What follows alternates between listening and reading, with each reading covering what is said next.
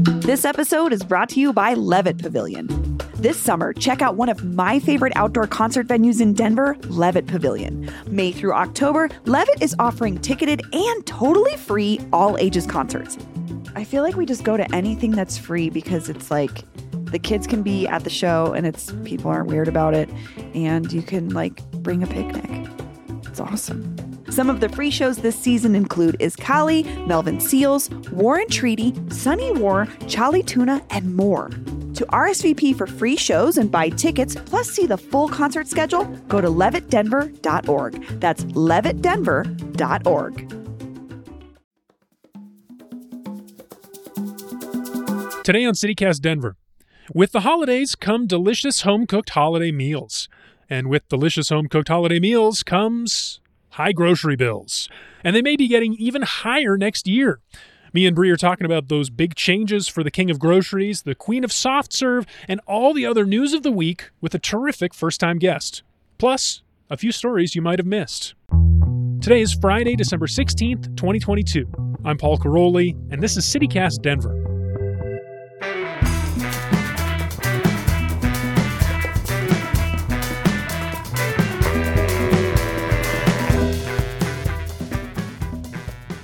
Welcome back to CityCast Denver, the show about the city with one fewer Dairy Queen as of this week. That's right, Bree. Which one? The one on uh, Leetsdale where it turns into Parker in that strip mall. Oh, yeah, yeah, yeah. I was Yeah. to say, I'm also thinking of two Dairy Queens uh, close to me that have gone out of business in the last two Really? years. Not You're close to me, me. but, well, there's the one, you know, by Kokoro, like uh, on Colorado Boulevard. Yes. in the strip mall. So you, we used to go to Kokoro and then go to Dairy Queen after to get dessert. And now they moved the Dairy Queen over to the U Hills, uh, the U Hills shopping center. Oh, uh huh. And then the one by my house that used to be run by a group, it was like taken over by a group of ragtag teenagers that didn't wear uniforms and like Is that the South Colorado one? the one I'm talking about by Kokoro, yes, but the Okay. one by my house Yeah, yeah, was yeah. on Alameda, and it was like literally teenagers ran it however they wanted. So, you sometimes they would take your order, sometimes they wouldn't. Who's the Dairy Queen now? It was so funny, but that's now become a uh, banh mi spot. So, Ooh, yeah, we were talking about that. but I think does this mean Dairy Queen's on its way out? I hope not. It's a Obviously. great job for teenagers. I there's actually oh Peyton's over here All, all due shaking her head. respect, the teenagers, they're okay. They'll find another job. It's a a perfect teenage job. I I'm sad it. about the dilly bars and the, the actually no, the dipped cone. That's where it's at. Yeah, as an adult, that's Get it I've double learned. dipped. That's uh, my recommendation. You can do that? Yeah, absolutely. Even more pissed now that it's going out of business. There's still one by your house. It's on Colorado Boulevard. yeah, yeah, yeah, yeah, Yeah. yeah. Anyway, Um, so Bree's here, and then we also have a terrific guest today. She's the new star reporter for the Denver Post. We had to have her on the roundup this week because her name was on every story I wanted to talk about. Megan Ululani Boyanton is here. Megan, welcome. Hey guys, thanks so much for having me, even though you're making me pretty hungry right now. How do you feel really. about DQ? What are your thoughts? Oh, I have fond childhood memories of DQ, so I'm totally actually the double dip cone. That was my order. Yeah. So Which flavor? it's the way to go. Which oh, flavor? vanilla with the chocolate dip, of course. There. Classic. Classic. My wife is like cherry. Cherry or butterscotch she Oh. likes. I don't know, but anything other than chocolate She's for me is like, why are we here? This is Dairy Queen. I've never seen anyone order those. yeah, I hadn't either. She's keeping the her whole flavor hidden. family. Oh, they all love it. Peyton is in the corner freaking out that she can't say anything. Strong opinions. All right, so uh, we should get into our main story. The holidays are here, and the cost of groceries is going up. It's been going up all year, and things are changing because there's two there's two big stories this week, both of which you reported on, Megan.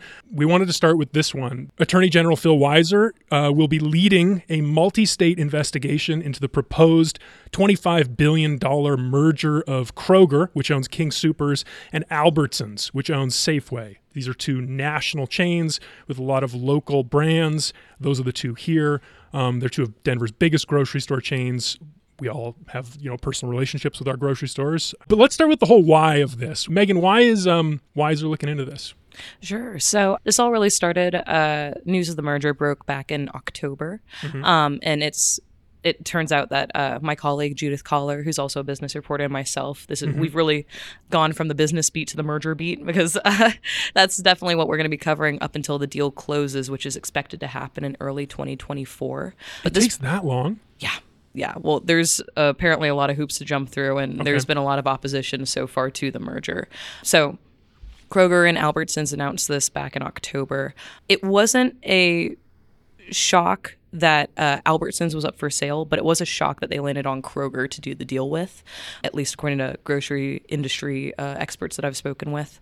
Um, and so it's almost for about uh, $25 billion. Both of the boards agreed on it unanimously. Uh, and since then, it's kind of just caused like I'd say like a ton of discourse between like Colorado officials, federal officials, union representatives, employees, and consumers are all kind of talking about how is this going to impact us. And especially in Colorado, like you said, where King Supers is kind of our, our largest retailer. And, you know, you see a Safeway on almost every block. It, it's raising a lot of questions as to what, you know, grocery shopping is going to look like when this merger closes. Mm hmm. Bree, are you worried about it? I mean, it it's doesn't like? seem great. It doesn't seem great that our two largest grocery retailers may become one because that generally eliminates competition in some ways, right? And I, I think that tends to not favor or benefit employees and consumers. I don't know. It doesn't, I don't know. Hmm. I don't know how it will impact my day to day. I'm a King Supers guy, so hmm. Yeah, it is. It's hard to see why why a merger like this would would have an effect like that. I think that part is really complicated and depends on like like you said, it's going to take a long time. Like we don't know the future of the economy of this business, but a lot of people are worried about it. And um, there was some Senate subcommittee hearings on this. And Megan, I know you came from D.C. Maybe you'll recognize the voice in this hearing, but this is CEO of Kroger, Rodney McMullen, testifying at a subcommittee hearing. Here it is. Let me let me ask you this, Mr. McMullen, and I'm sure Senator Durbin wants to question, ask questions here, so I'll hand it over here in just a second. But you you have, as I think you testified earlier, you you conducted a stock buyback recently of I think about a billion dollars. Why not why not give that money, pass that money along to your associates, as you say, in the form of higher wages? Yeah, it is, as I uh, shared earlier, uh, we've invested an incremental $1.2 billion in associate wages uh, over the last four years. Could have been 2 billion if you hadn't have done the stock buybacks. We, we also uh, spent uh, uh, over a billion, right at a billion dollars of uh, bal- uh, improving pension benefits as well. And it's really balancing all the constituents when you look at customers, associates, uh, communities, and shareholders. Back to your earlier comments, sir. Let me guess. Was that uh, Senator Tom Cotton or Senator Josh Hawley? Hawley. Yeah. Hawley. So Republican that's- Senator Josh Hawley. Yeah. Yeah. interesting. That's what's really interesting is that so I reported on that Senate subcommittee hearing, and that was back in November. So they actually jumped on this pretty quickly, and yeah, it, they were the both of the CEOs were there, um, and they were kind of getting it from both sides, from both Republicans and Democrats. But um, Hawley and a few of the other Republicans, it seemed like a lot of their grievances kind of came from maybe some of the DEI policies that both of the stores have put into place. And Really? Yeah, they, they had brought up uh, a lawsuit that was happening because I think it was in Arkansas uh, where some employees felt that their uh, their religion was being suppressed, that they're Christian, and they had to wear like I guess a uniform that had a rainbow on it. I don't know. So that's where the Republican grievances came from. Um, the Democratic grievances came from you know the fact that they want to keep union jobs. They were kind of more like uh, reality, like real world stuff. Not Not uniform. like pins. Yeah. not like the villain of Office Space. yeah. We need to talk about your flair. Really? I, I have 15 pieces on. I, uh, Well, okay, 15 is the minimum. Okay?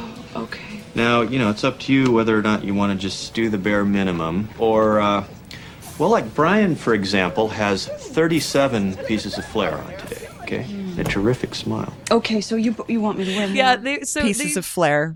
there have been i think like so many questions brought up from so many different parts of uh i mean different players in this like people are just worried it seems about one loss of jobs two the creation of this potentially gigantic grocery monopoly three the closure of stores four the creation of food deserts uh five Because there might be store closures. Exactly. Well, and so McMullen actually said in that hearing that he wouldn't be closing stores and he wouldn't be laying off frontline associates. And that applies to store workers, warehouse workers, plant workers, etc.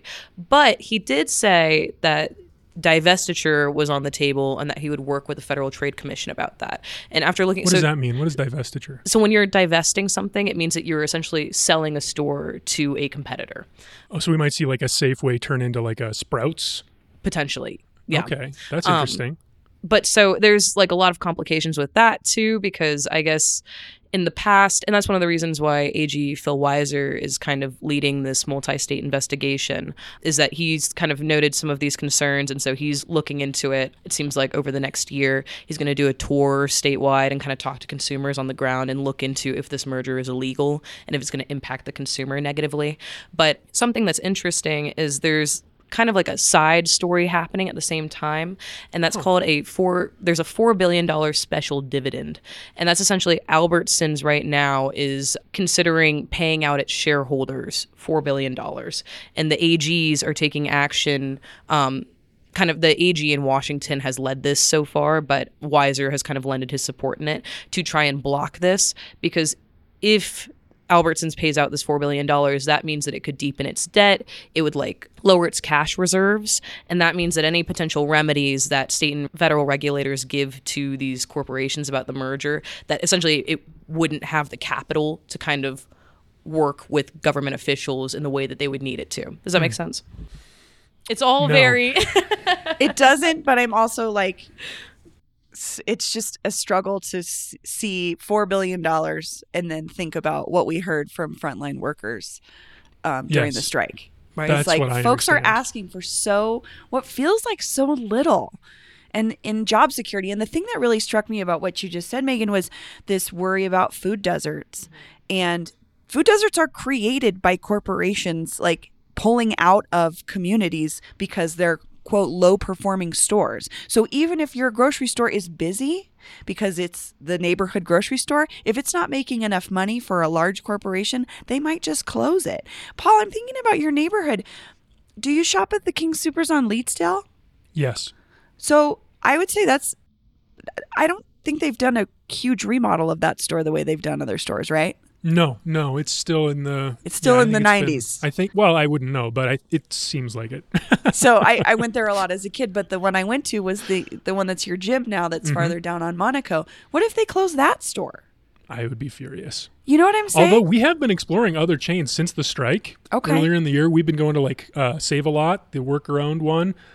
Not good enough produce. Yeah. Costco, which I was really excited about, but now kind of don't like it all. Sorry, Costco lovers. I'm not gonna say freaks. I was like, uh, we don't need to have a Costco fight on the show. we can save that for later but too. for two, you're two people in a household. Buying Yeah, produce at Costco doesn't make any sense. It doesn't make sense. Um, we've tried Arash, this Middle Eastern grocery on uh, Parker. Incredible, incredible. Produce is great. We can't really get everything, but like I don't know. I, I like that kind of food. But the, the the can't really get everything thing is what Mm-hmm. I'm thinking about because we were talking about this yesterday. Sprouts is great, but like if you want to buy toilet paper, you don't have very many options. If you need to pick up a prescription, that doesn't happen there. Hmm. If you need to get a money order, that doesn't happen there. Grocery stores, Pharmacies. farm, yeah, they just serve such bigger functions in communities. These larger stores, and so when you close a grocery store, you're not just losing the food component, you're losing a lot of people's lifelines for other things. A lot of people cash their checks at the grocery store, it, and these are all the things I think about when we say, "Oh, they might just close a store in the middle of a neighborhood." Oh, def- well, and then you think about how it's going to impact the surrounding community too, because you think about, you know, where a Safeway or a King Supers is located. Oftentimes, there's a laundromat nearby, or maybe you know, there's like A a, liquor a nail store. salon, a liquor store, and so if that store closes, what I've an heard anchor. some It's an right, anchor store. What I've heard some people who are against the merger say is exactly it's going to impact not just that store and not just the people who work at that store, but the surrounding community because they're going to lose customers who usually, oh, I'm at King Supers, let me just pop by and you know drop off some clothes or something at the laundromat.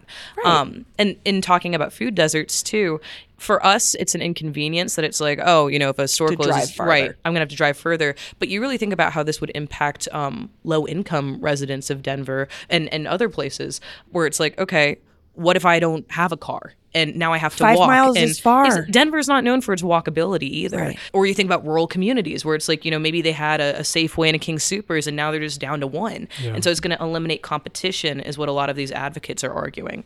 Um, so and for the workers too. I saw that of the of the major chains, of the top five chains, only Safeway and uh, King Supers have unionized labor forces. So if you want to work for a union shop, you're only going to have one option. Yeah.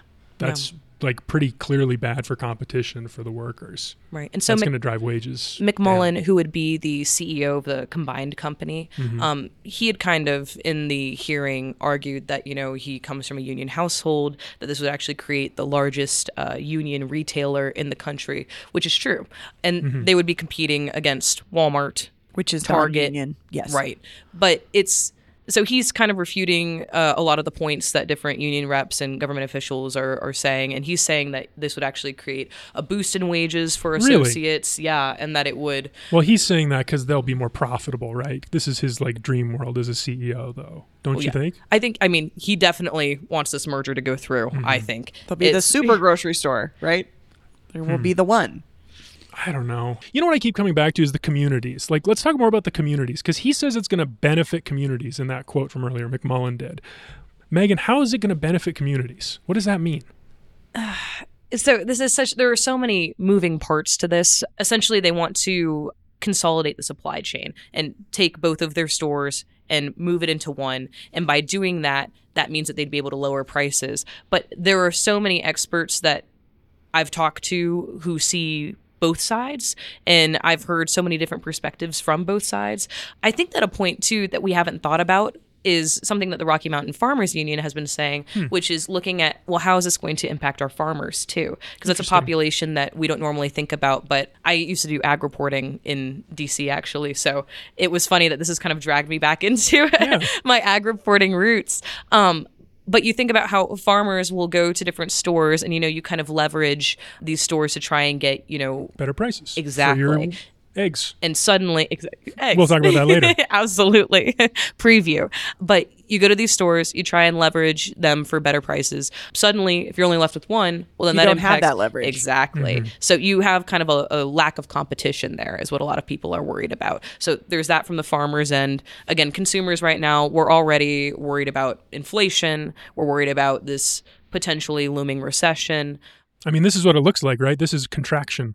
Like they're clo- they would be closing stores because they are not profitable. And That's they're what not I'm profitable saying because is- they're not doing enough business. They're not serving enough They're- people. They're not. compared to other stores. They are serving the community. Maybe your Yeah. community is not that big, so you're not as profitable. That's the really tough part about grocery stores. I worked um, when I worked in urban planning. I worked on the Colorado Fresh Food Financing Fund, and basically we um, helped find grant funding for small grocers in mostly in rural areas, but in some urban areas to try to supplement what they couldn't it, the the margins were so slim. They were trying to serve their community a lot of times because the Walmart had closed. And that mm-hmm. was the grocery store, or the King Supers, or the Sprout, or you know, you know, whatever had closed. They're try they're trying their best. So there, our community's already struggling with this issue of a lack of food access, and I just don't. This merger doesn't seem like it's going to make that any better, and I think it's going to make it worse.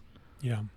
Well, we're kind of already talking about farmers, and we teased it a, a minute ago when I brought up uh, the eggs situation. This is another story you wrote this week, Megan. What's the deal with eggs? Yeah, yeah. So actually, and this was funny, I just saw it in a random press release at the bottom of my email from, I think it was the Colorado Department of Agriculture that was like, oh, hey, in 2023, we're going cage free. And I was like, is nobody talking about this? And I asked my editor, and he was like, uh, yeah, let's run with that. Let's do that. So I started looking into it, and it turns out that in 2020, uh, the state legislature passed this law where, um, as of January 1st, 2023, they were going to start this transition in the state to cage free. And so that means that on January 1st, actually, businesses, including grocery stores, cannot sell caged eggs anymore.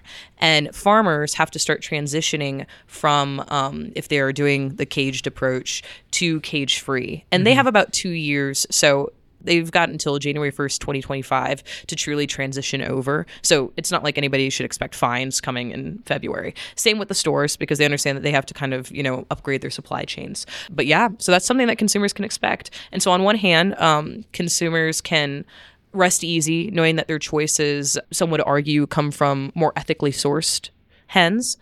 On the other hand, though, it does come with a price tag. And at least one farmer that I talked to in Montrose said that that could be a dollar more expensive, two dollars more expensive. Um, and after I went to King Supers probably a couple of weeks ago, eggs are already between $3 at the least expensive and $8 at the most expensive. So y'all get ready. Bree, you ready?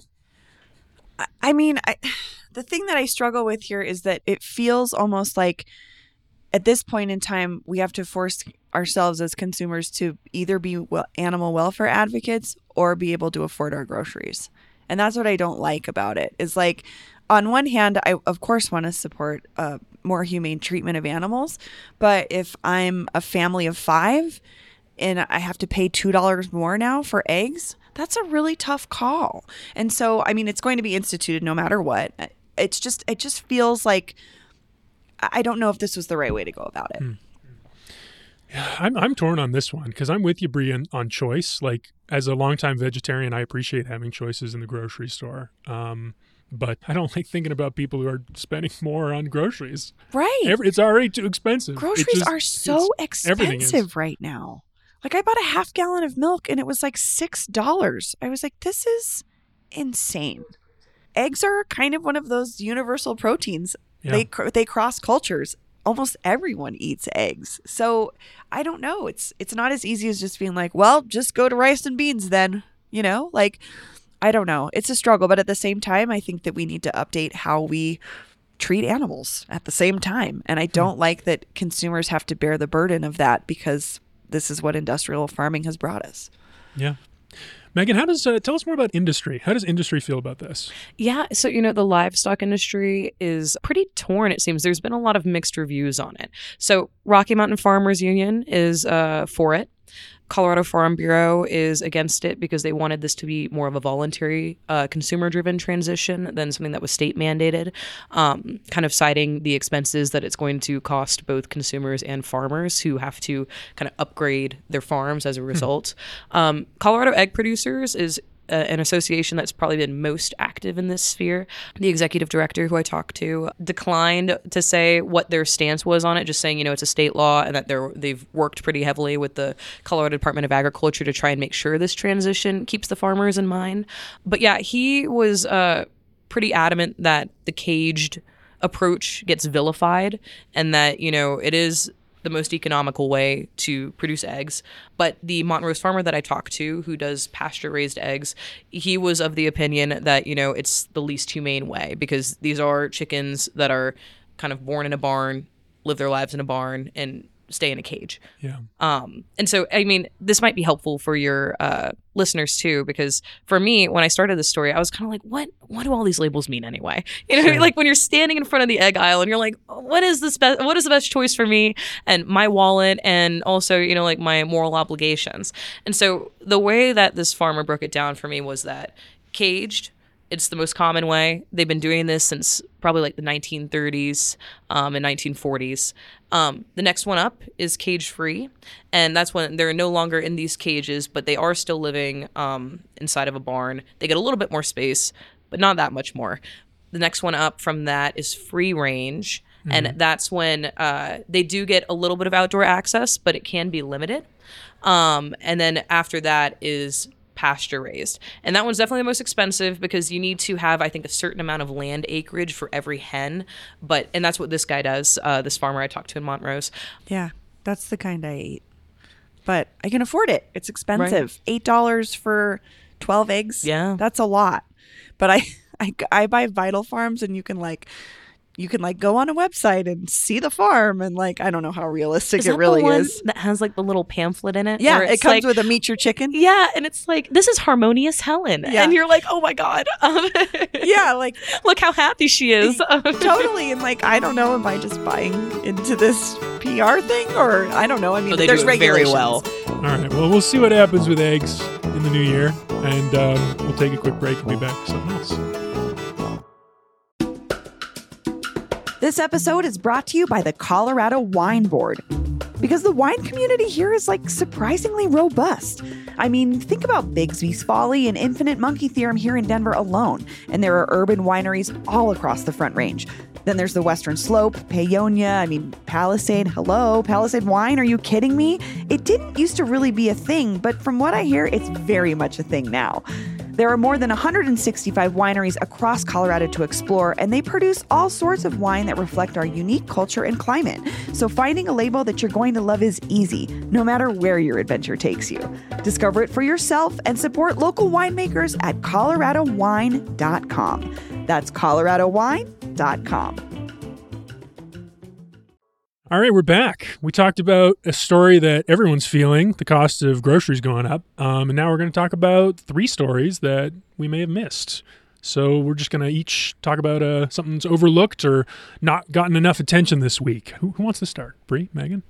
I can start. Yeah, Let's go for it. it. Go for Go it, for it. So I had seen a couple of days ago, the Washington Post had written a story about um, how women's pain can often be minimized by doctors, and that's from everything from PCOS to heart disease to IUD insertion, and that's something that I've actually been wanting to do a story about for a while. Is the fact that women aren't offered anesthesia um, normally or even pain meds when it comes to getting your IUD inserted, and yet they pierce your cervix when it happens. And so many women are in so much pain uh, when it happens, and they're kind of just told to like, okay, go go walk it off. Um, Whereas men get you know anesthesia for uh, vasectomies, which I would argue are about the same pain level. I thought that it had like a really good Twitter discourse going um, from a lot of women who kind of weighed in and were like, yes, this is what we've been talking about.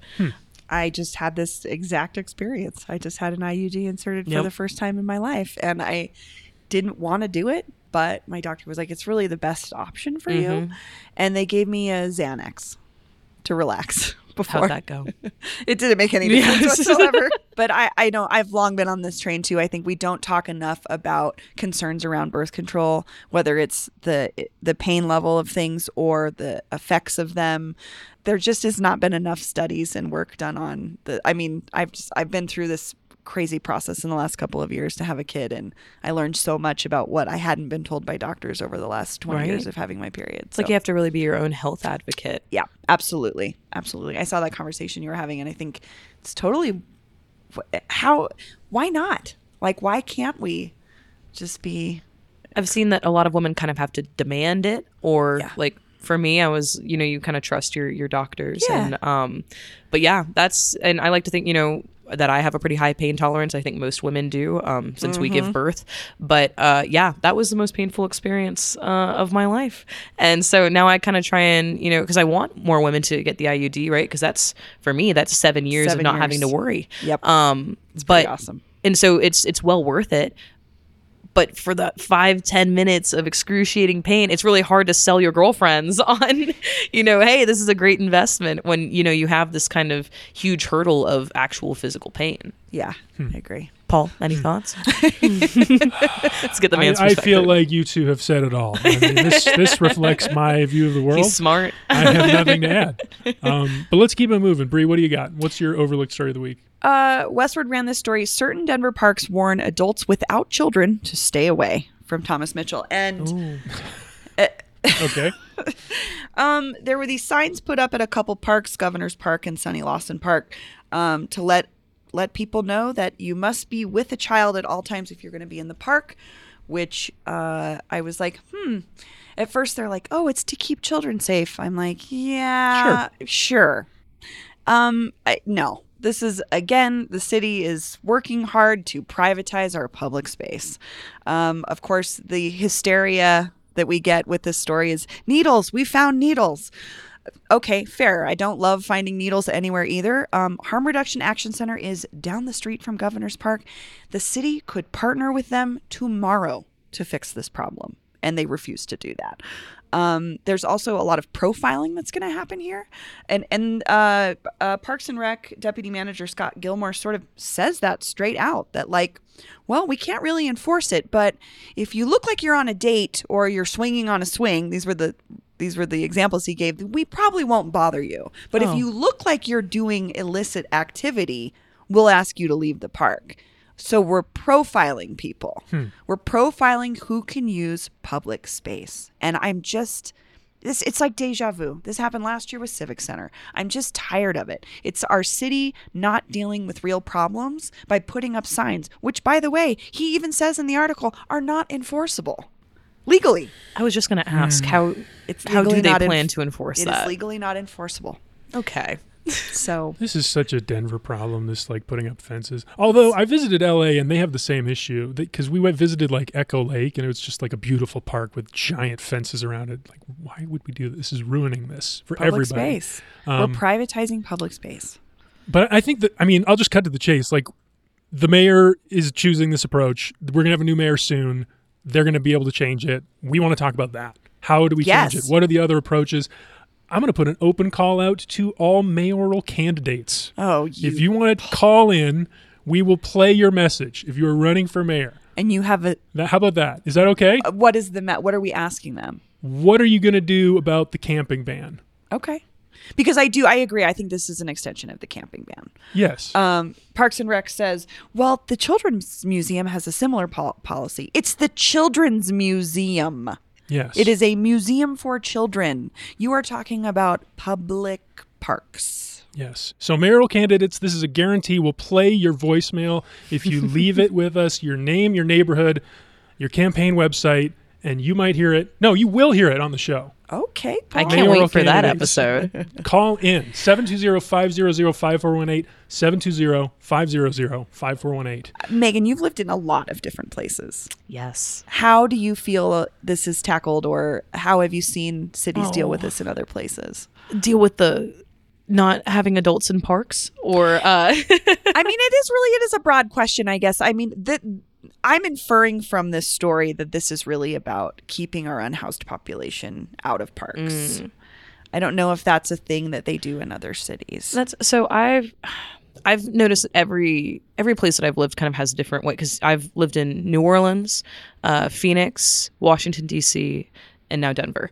I mean, because I think about how in D.C. they put up those spikes, and it's just like, oh my god, Hostile like architecture. yeah. We have that too. yeah, it's I mean, and in New Orleans, there's definitely like um there's there's a lot of parks that people experiencing homelessness live in.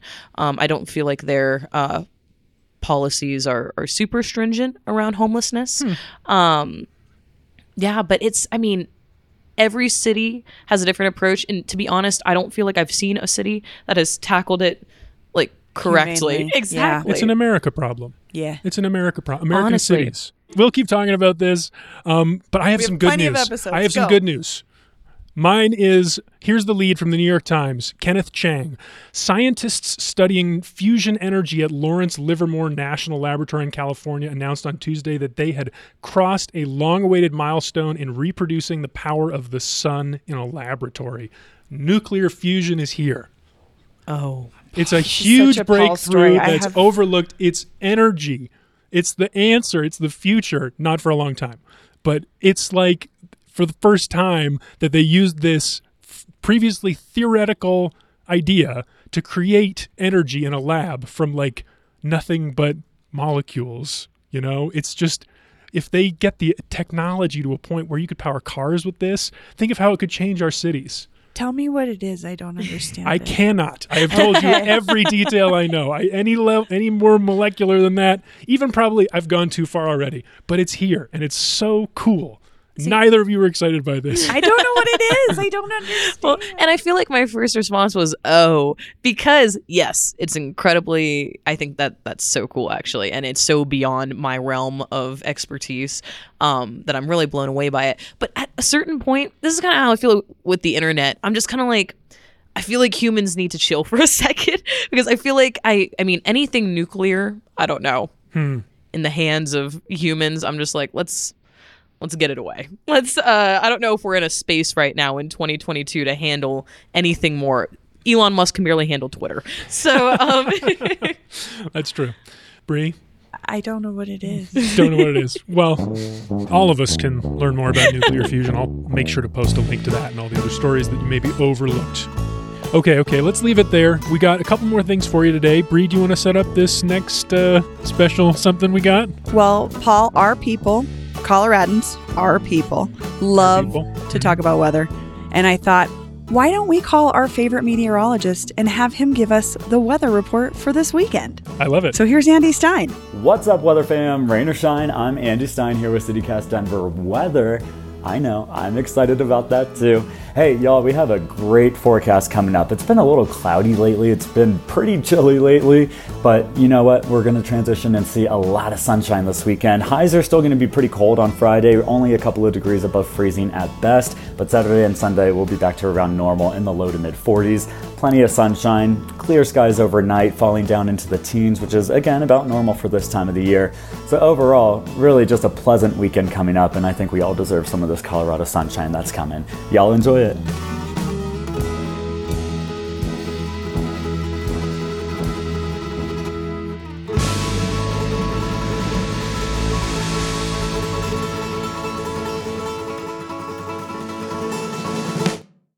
Mom deserves the best, and there's no better place to shop for Mother's Day than Whole Foods Market. They're your destination for unbeatable savings, from premium gifts to show-stopping flowers and irresistible desserts. Start by saving 33% with Prime on all body care and candles. Then get a 15-stem bunch of tulips for just $9.99 each with Prime. Round out Mom's menu with festive rosé, irresistible berry chantilly cake, and more special treats. Come celebrate Mother's Day at Whole Foods Market.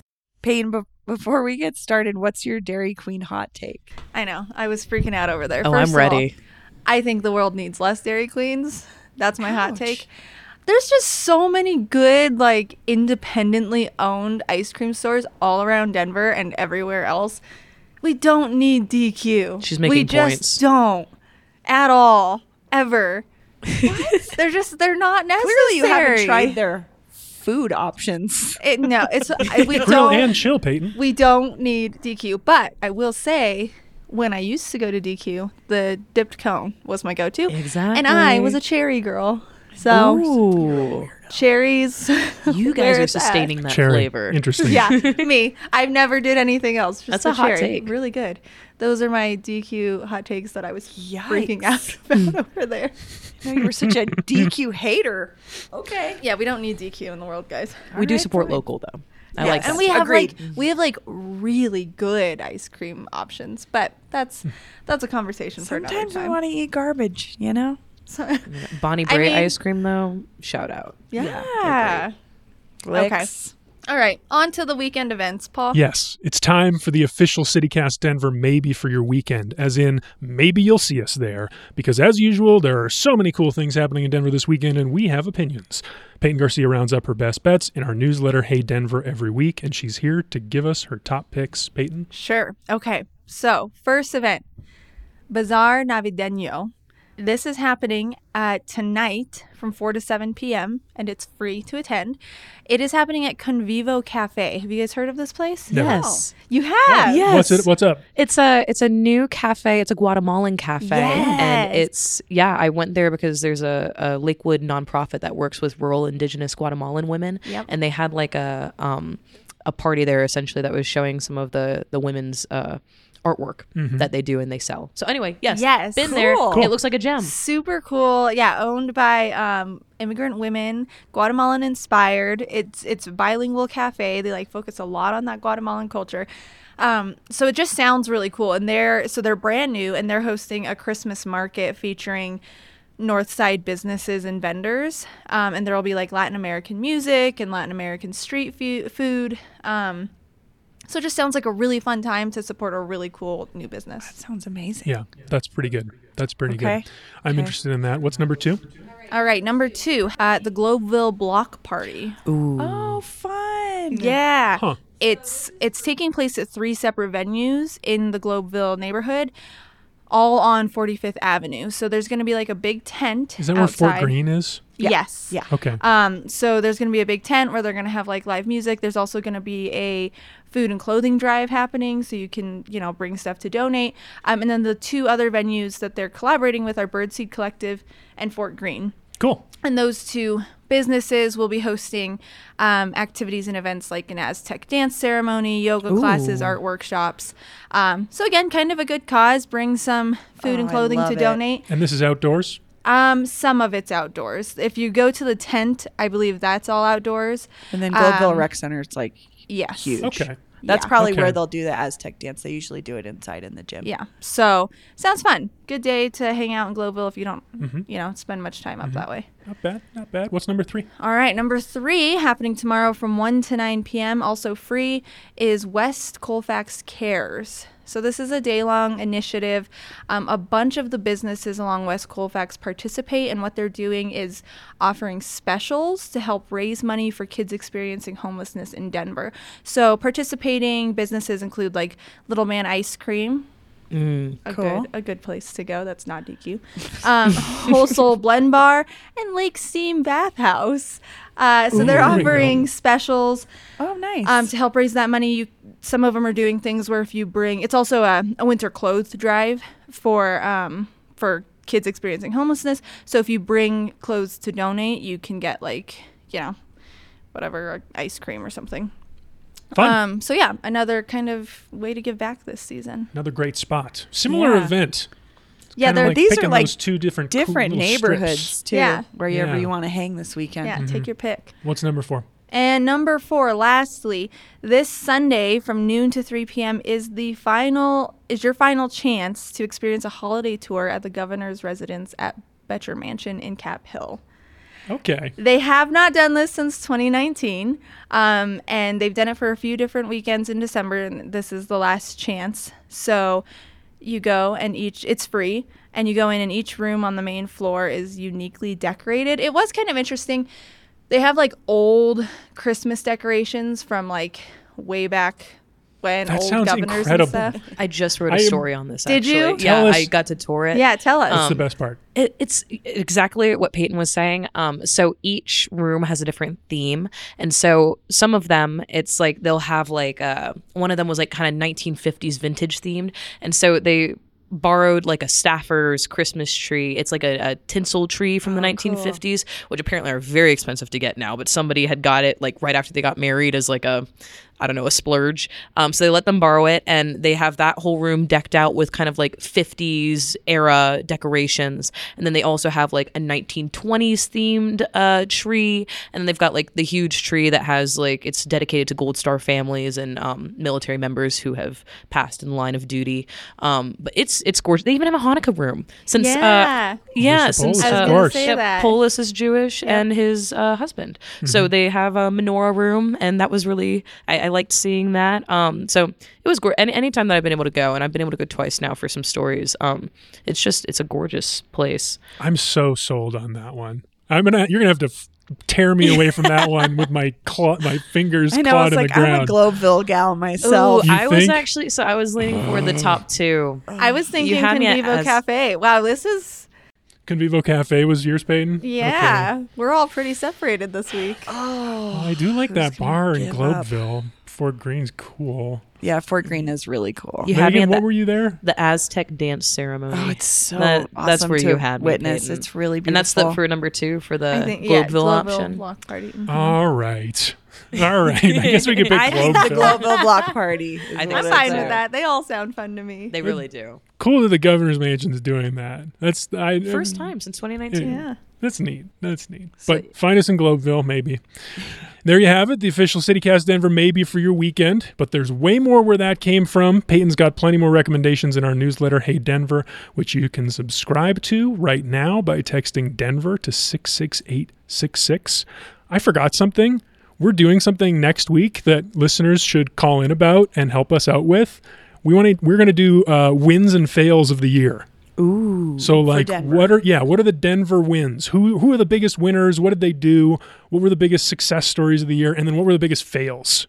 Who are the biggest losers? Who failed the biggest, the hardest, the fastest? the Broncos. Oh, that's what I was gonna say. That's a good one.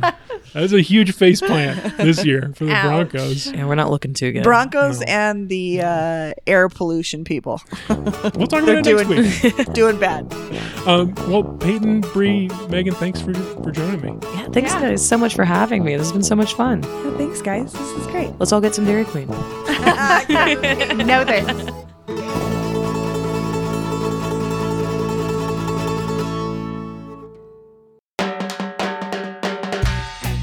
And that's all for the week here on CityCast Denver. Our producers this week were me, Paul Karolyi, and Aaron O'Toole. Peyton Garcia writes our morning newsletter, Hey Denver.